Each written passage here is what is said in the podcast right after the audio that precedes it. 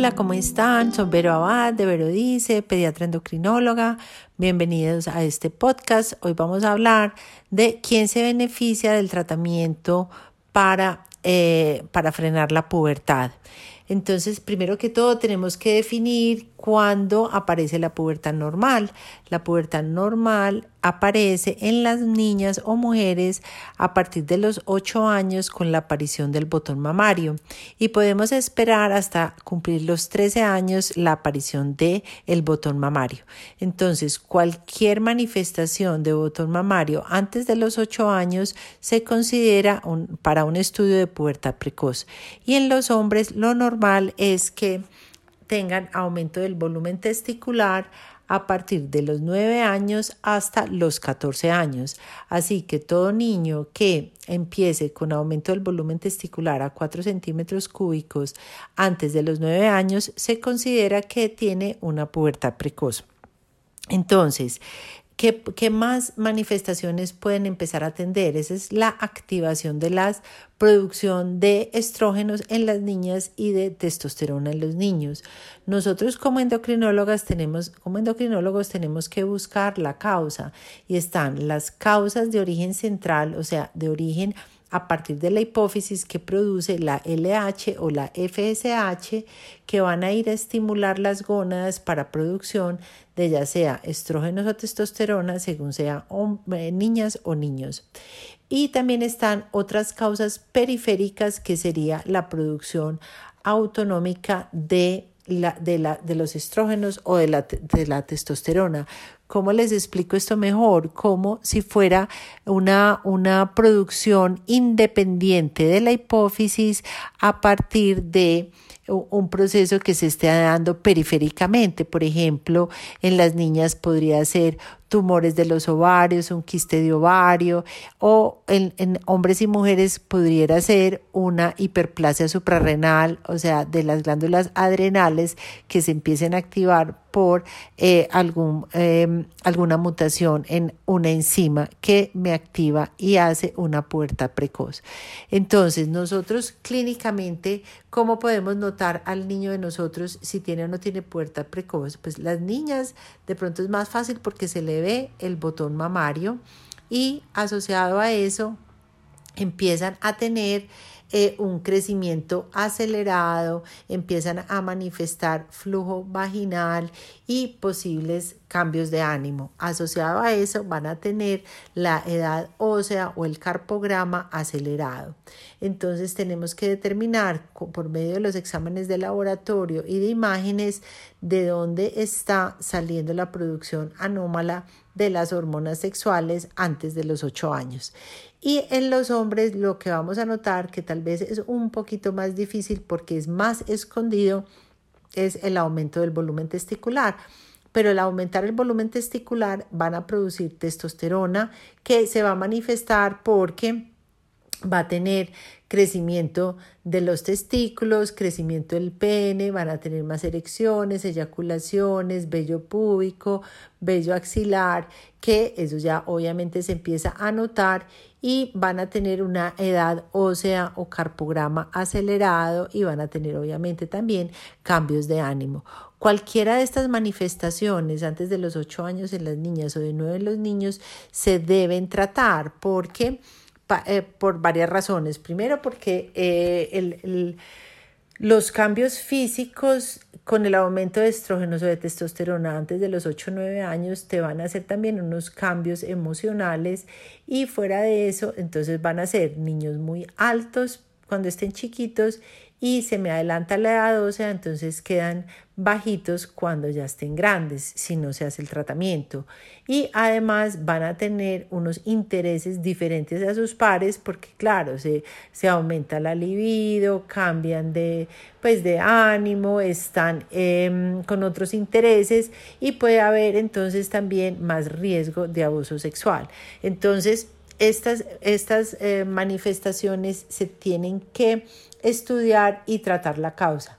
Muchas veces puede ser una causa secundaria, por ejemplo, un tumor de ovario, entonces tenemos que hablar con los oncólogos y con los cirujanos para el manejo de ese tumor de ovario o en los hombres también puede aparecer un tumor que se llama germinoma que produce unas hormonas que activan eh, la producción de testosterona independiente de la hipófisis y debemos tratar y manejar ese tumor.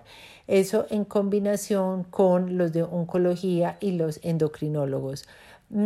Para el manejo por parte de endocrinología tenemos, después de haber evaluado la causa, si es de origen central, o sea, si están activadas las hormonas de la hipófisis, debemos tratar con eh, un análogo de las gonadotropinas. Este análogo de las gonadotropinas hace que se frene la secreción de LHFSH, entonces al frenar esta secreción de LHFSH se va a disminuir el estímulo en las gónadas, o sea, va a dejar de producir el ovario va a dejar de producir estradiol y eh, el testículo va a dejar de producir testosterona. Con esto entonces eh, posicionamos al niño en una etapa que le corresponde, que es una etapa prepuberal, para que él siga creciendo de una manera armónica y adecuada según la edad. Porque eh, las, las eh, eh, la edad ósea la, la, tenemos que, digamos, tratar de frenar para que ellos tengan un crecimiento adecuado y no seguir tan acelerado.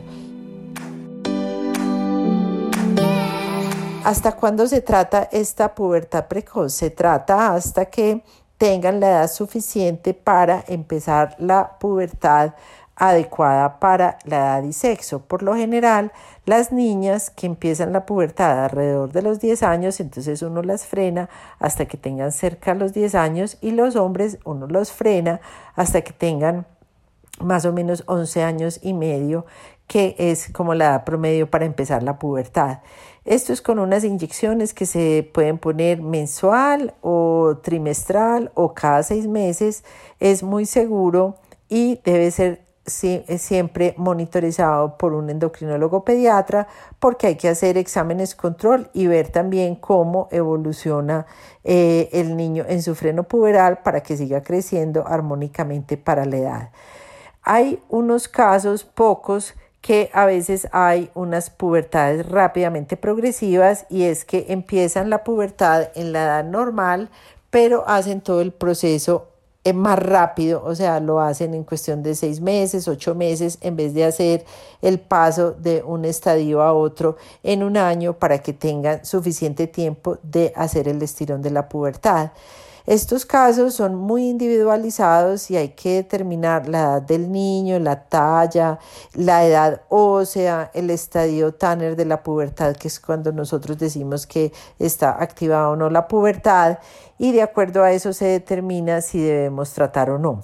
Por lo general, los niños y las niñas lo normal es que empiecen su pubertad las mujeres alrededor de los cerca de los 10 años y los hombres alrededor de los 11 años y medio. Si este es el caso, no debemos frenar la pubertad porque esto es un proceso normal y usualmente, por ejemplo, en las niñas, el, eh, la llegada de la menarca es más o menos 20 a 26 meses después de la aparición del botón mamario y en los hombres el estirón en la talla va a ser un año después de que arranquen eh, con el aumento del volumen testicular.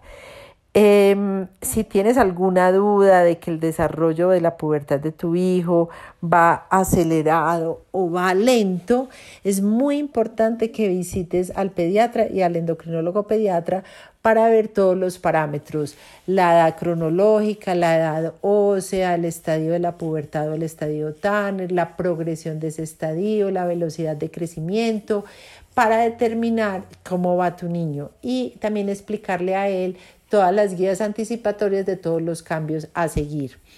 Eh, espero que te haya gustado este podcast y haya solucionado las preguntas acerca del tratamiento para el freno de la pubertad.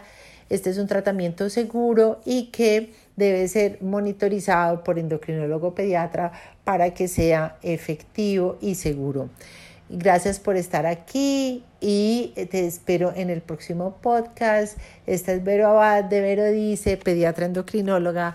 Que estés muy bien.